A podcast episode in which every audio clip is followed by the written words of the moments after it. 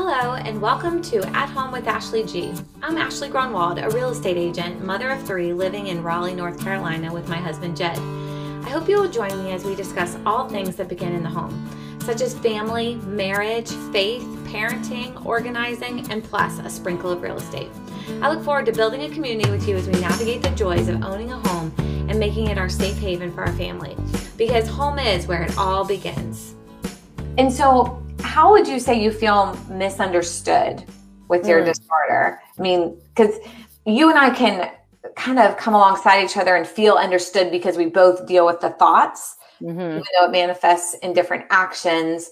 Maybe step outside that. Someone who doesn't struggle with anxiety at all or OCD. Is that your husband? Like, does he struggle with it at all? Not yeah. really. okay. Same with my husband. So, like, yeah. I feel misunderstood in that because I'm like. I don't know mm-hmm. that you you get this and i'm thankful that he doesn't right? But how do you feel misunderstood and how do you handle that? I think the one main way that i feel the most misunderstood is when people say if i say i have ocd or they find out about the book they go oh my gosh i have it too. And i'm like oh you do? And they'll go yeah i really like to have my kitchen cleaned up before i go to bed or it really bothers me. And i'm like mm, that's you know or people will say oh i'm so ocd i'm sorry i left that you know and it's not an adjective, you know, and people use it as such. And so I think um I think that's one way that it's been hard is that people will find out about my book and then they'll go like, "Wait, I have that." And then the more we talk, I'm like, "They don't really have it." But so that's hard because then I don't know whether to correct them. yeah, right. That's not really OCD. Um but I think as far as like my close relationships, I've been very like my husband, I've been very blessed because he tends to, he's not a worrier, but he's also not very flappable. So he doesn't get thrown off by my anxiety. I mean, there there have been times where I've been just wowed by the fact that he just doesn't if I ask him about something very extreme, he just kind of looks at me and I go, "Okay, well, he's not really reacting, so I guess it's not a big deal." And but there's no um he doesn't think anything about me because of it. It's just part of how I am. And that's how he looks at it. So I've been very blessed in that way because of his gifts. He just happens to be like that and, and happens to be very patient in that way. Um, there, that's not to say we don't have struggles with that because I will oftentimes look at our marriage and feel that something is just not right, which is very OCD to feel like you can't really put your finger on what's not right. So you're going to try to figure it out and you don't know, and there's nothing wrong. And um, that's been a compulsion that I've had to ruminate and kind of go after him about like, well, what's the matter? What's the problem? And it's like they're they're you know, it's like getting attacked for something that nothing's wrong. So therein lies this desire to create problems to get communication started. Mm-hmm. Um, and that that's a compulsion. That's a, a need for me to feel like things are okay. And right. so that has been that's been a challenge that we've had our whole relationship that he's had to be patient with and we've we've had to walk through.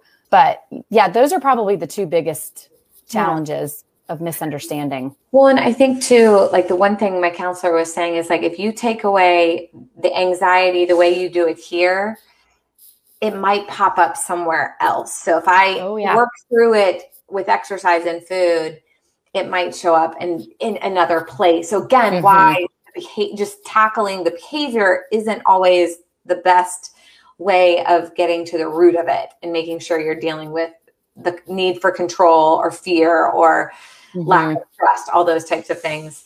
Yeah, I I think like you're saying, it's a blessing the spouses that God's chosen for us because you know my husband's dealt with this now for 10 years and I think he would probably say it's annoying, but it, it it's something he's it doesn't throw him off, kind of like you're saying. Mm-hmm. He, adaptable around it.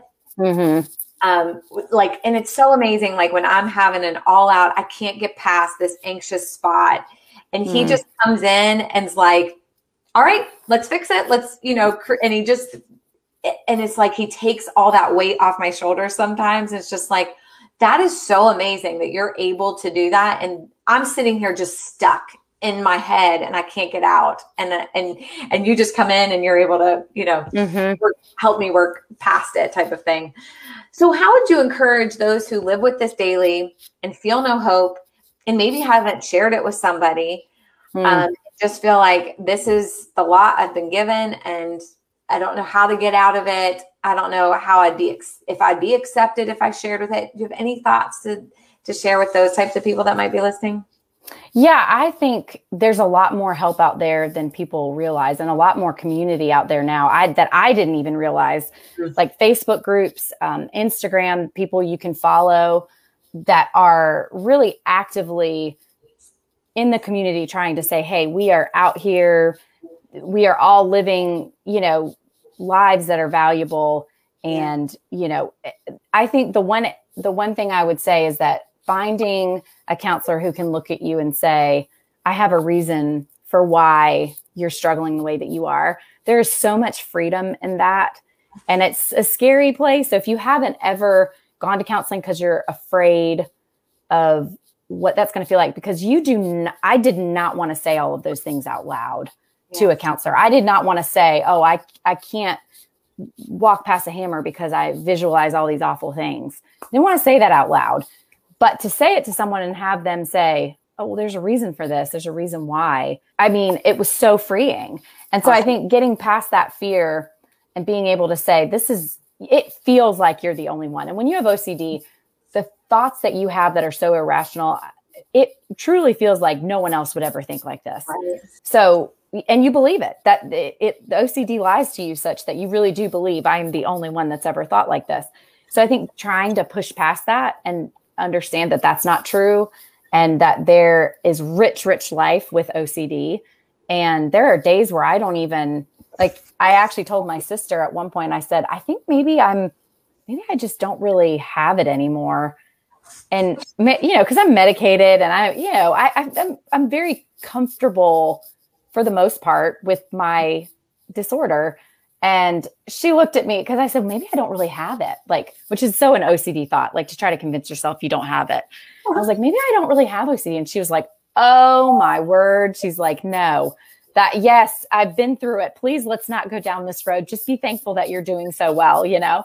Um, so there is a spot where you may get, you know, it's possible. It's not an endless hamster wheel like it feels like.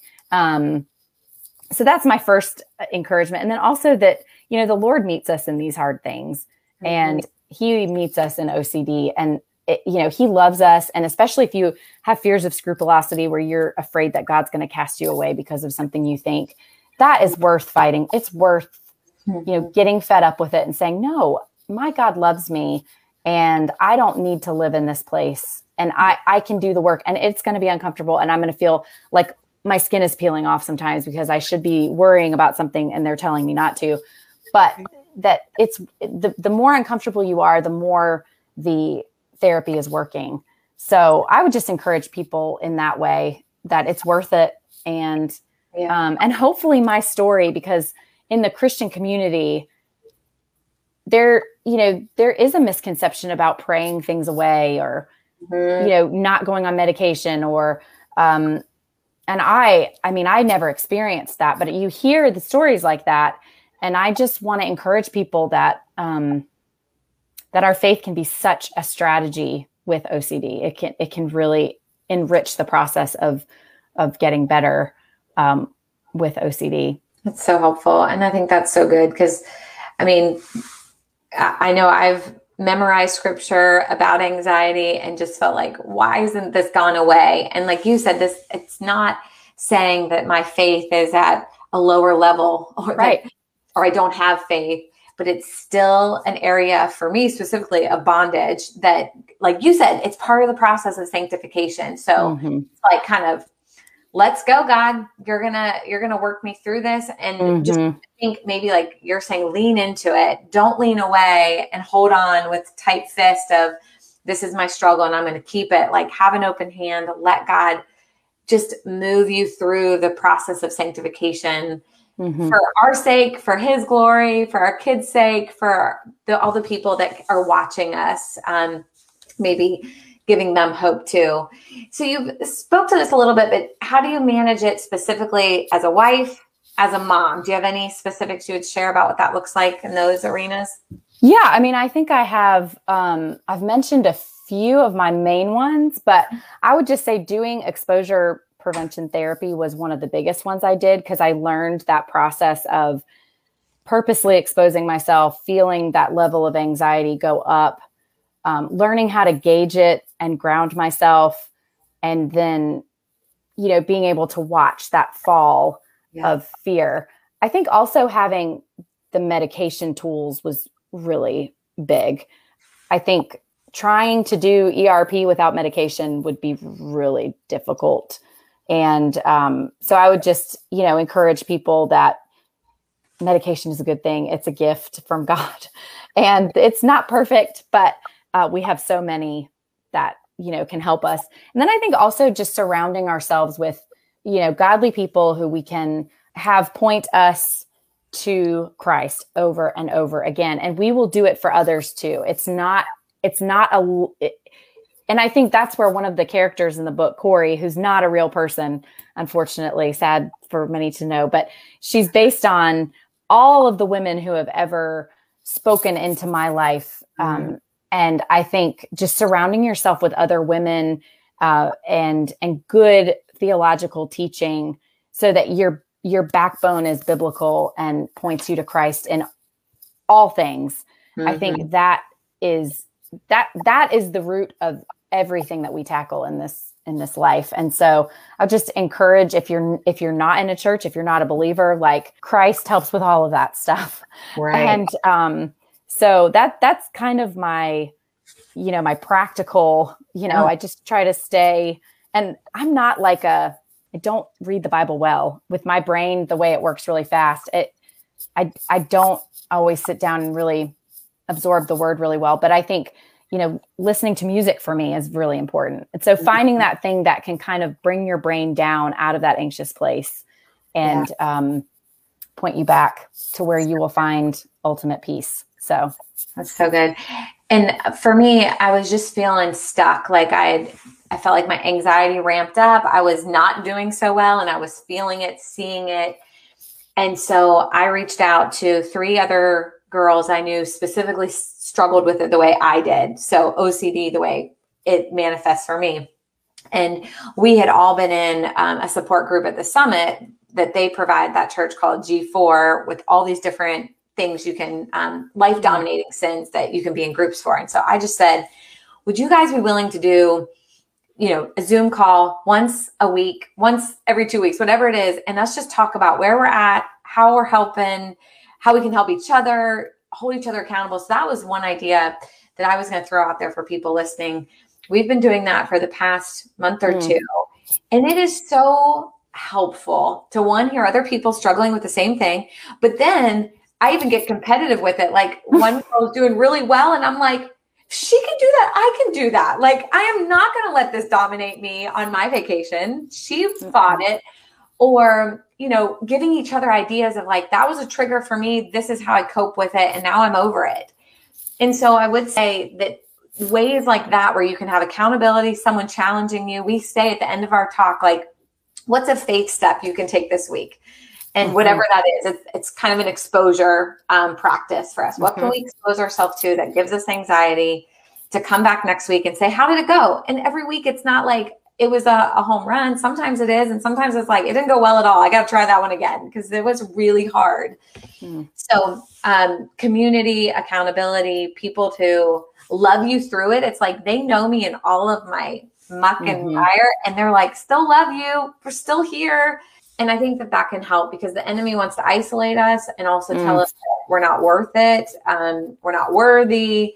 That if people knew what you were doing, thinking they would just despise you. You know, so allowing those lies to be attacked in community. Absolutely. Yeah, well, I think that's a great thing. I've definitely learned that having friends like because the you you don't like with OCD, especially the more extreme thoughts, you don't ever really want to say them to anybody, like I said before. Right. So I think finding someone who thinks similarly to you is huge. And I actually, like I said, I haven't had that until recently. And mm-hmm. I didn't realize how much I was missing.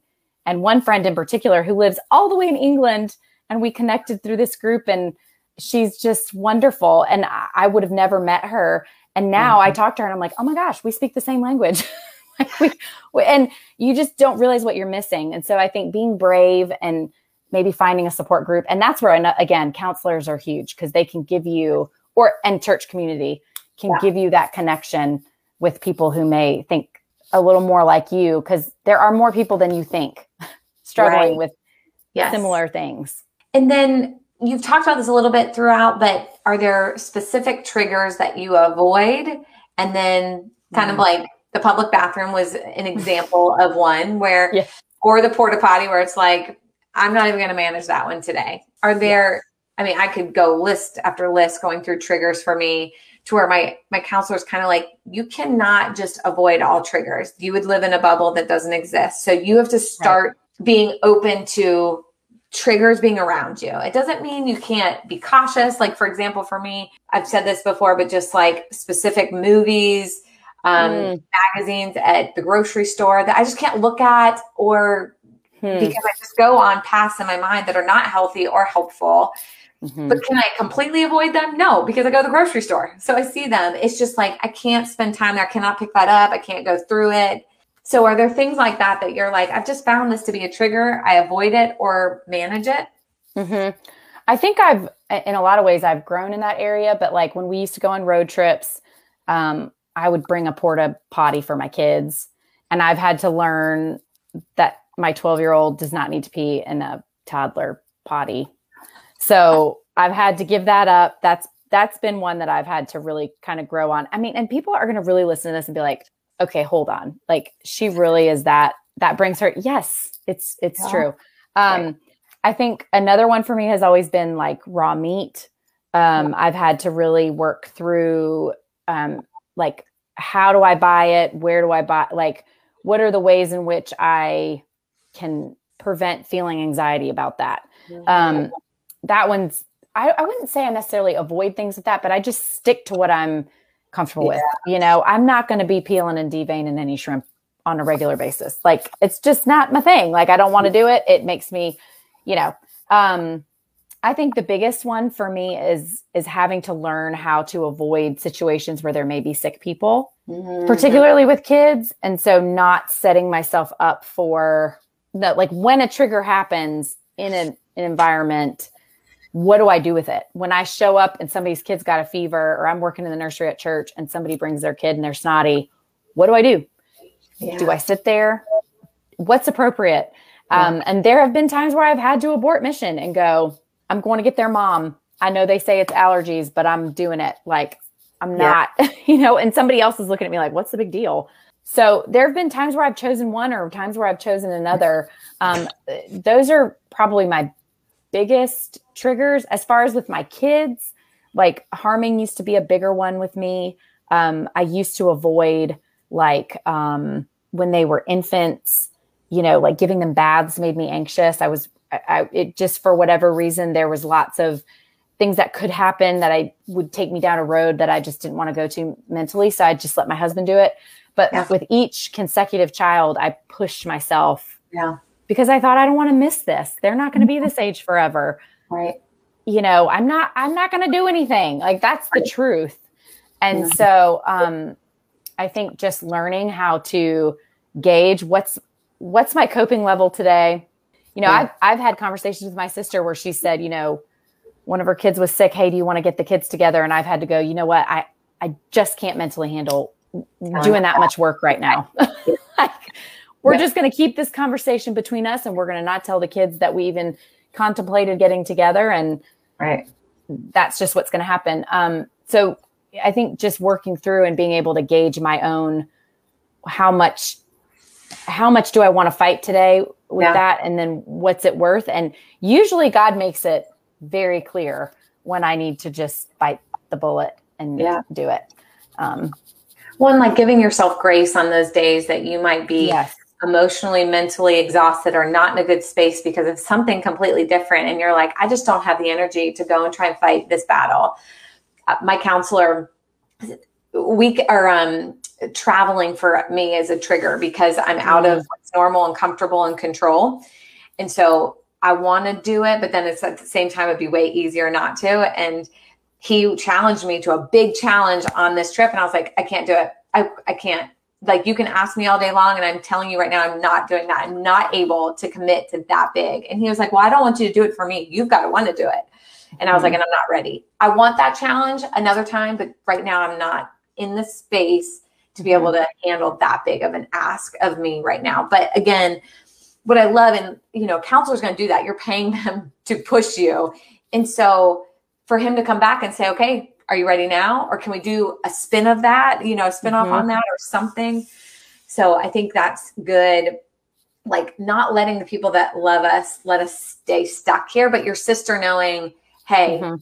uh, I don't have the the mental space to do this. Um, but another time I want to this one today and giving grace there. But if that becomes a pattern and your family starts just letting you off the hook, which I will say my family has done that to in their way trying to love me. I mean, it's mm-hmm. in a mm-hmm. way they're trying to love me, but I know it's enabling the behavior and activity. Uh, one other thought I had was just there was a book that came out. I would say it was similar to what I would think someone who struggles with OCD like yours, like if they were reading your book, they'd be like, oh my gosh, I feel so understood. There's somebody else who thinks like this. Like you said, it's not normal, but it's normal within the OCD realm and just feeling understood because I had that for a book and the way it manifests for me. And I just couldn't stop reading it because I was like, this person thinks like me and they have freedom at the end. Like they share how they've mm. come out of it. And um, so I'm curious, is there going to be more books? Like, do you, do you have any re- reason to, to keep writing after getting this one out? Does it make you want to do more? Yes, a thousand times. I just want to do it all the time. Like, so cool. it's been such a challenge for me because I, I'm not a natural like um, I'm not like type A organized, but I'm like, please just kind of have 15 minutes in front of the computer to just mm-hmm. think and write some stuff out. Um, mm-hmm. and that's been really challenging having kids home with virtual school and yeah. stuff like that. So I I do I've had multiple people ask me about a sequel, um, which I would love to do. I never thought about it till people asked me about it. Um, but yeah, I mean, I would love it, the, if you want to talk about like big dream, I would love to have, you know, multiple books that focus on mental health that are written for people to feel encouraged by, like fiction yeah. books that, you know, have a theme of Christ that are entertaining. I'm a seven. I want everything entertaining. So, like, you know, people can sit down, enjoy it, learn something, and have fun at the same time and see Jesus. Like, if I could do that all day, oh, it'd be so great. So, um, so that's that's where my heart is. I don't yeah. know realistically. Um, I would love for this book to get picked up by someone or seen or noticed in a way that um, that's why this is so huge for me that you yes. asked me to be on here because it, every time that the story that it gets out there, I realize that it's it's valuable and it's needed and it's right. hard to believe that when you have to promote yourself and it feels unnatural to do that. Yeah. but i i see that it's it's supposed to, and god happened to actually use me. And that's a shocker. You know it's like what? Like what did you do? I didn't know i could do this. Um, yeah. but on a practical note there is a podcast called ocd stories. Oh and it is people who have ocd and therapists who uh, and i have found that to be one of the most helpful podcasts for giving a language and and finding a community of people who think in a way that I do and have struggled with certain things and learning about it. Now, for some people, it could be a trigger producer because if it happens to be about something that you worry about, it could, but you can read about all the episodes prior to and get an idea of what it's about. But I have found it extremely helpful. So if you do struggle with OCD or love someone who does, there are like hundreds of episodes on there that are very practical, very um none of them are faith-based and that's where I'm like we need some faith-based stuff about this out there. I mean, we really do. There are Christian people with OCD out there who are who are struggling and I, you know, I that's have awesome. a heart for that. So, well, that's awesome. I was going to ask you what you were on the Enneagram. I was guessing a six, but maybe you're seven wings six. I think I am. Yeah. yes. Yeah yeah yeah just from being the you know the six being the loyalist has some some anxiety and worry that's just natural to that personality type but that's yeah. awesome having the seven because that gives you hopefully helps you break out of that worry to have fun and and try to yeah. fight through it so that's awesome i'm an interesting balance i I, when I took the test the first few times, I kept getting a nine.